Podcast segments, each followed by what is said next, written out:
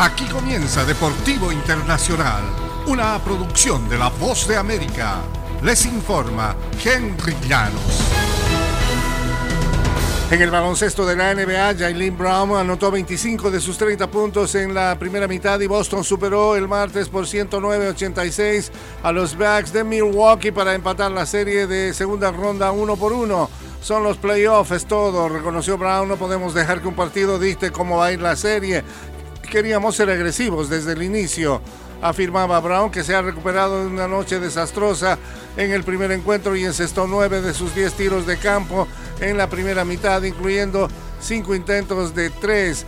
Jason Tatum agregó 29 unidades y 8 asistencias. El dominicano Al Harford contabilizó 14 tantos y 11 rebotes. Queríamos salir a jugar como si toda la temporada estuviera en juego y lo hicimos, agregó Brown. La serie se reanuda el sábado con el tercer partido en Milwaukee. Boston anotó 20 de 43 triples, encestando 24 unidades. En otras acciones, ya Morant anotó 47 puntos para igualar su máximo de la postemporada y dar a los Grizzlies de Memphis un empate en las semifinales de la Conferencia Oeste con una victoria 106-101 ayer martes sobre los Warriors de Golden State.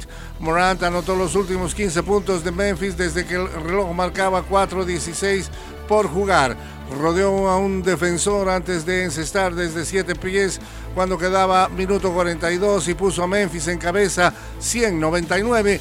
Añadió cuatro libres y un tiro desde nueve pies para sumar 18 en el último cuarto.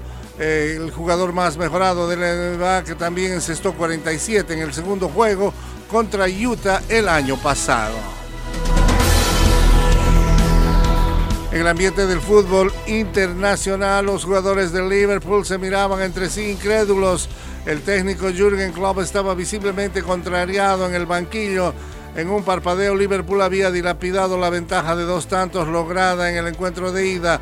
Su boleto a la final estaba en duda hasta que Luis Díaz ingresó para dar inicio al segundo tiempo, estimulado por el ingreso de Díaz, Liverpool se sobrepuso al susto del primer tiempo y reaccionó en el segundo para vencer el martes 3-2 al Villarreal y acceder a su tercera final de la Liga de Campeones en cinco años. El Villarreal parecía encaminado a dar otra sorpresa mayúscula tras irse al descanso con una ventaja de dos goles, con lo que contrarrestaba la derrota 2-0 en la ida en Inglaterra, pero el cuadro español no pudo sostener el empuje y Liverpool le dio la vuelta para señalar un triunfo de 5-2 en el global. Y hasta aquí Deportivo Internacional, una producción de La Voz de América.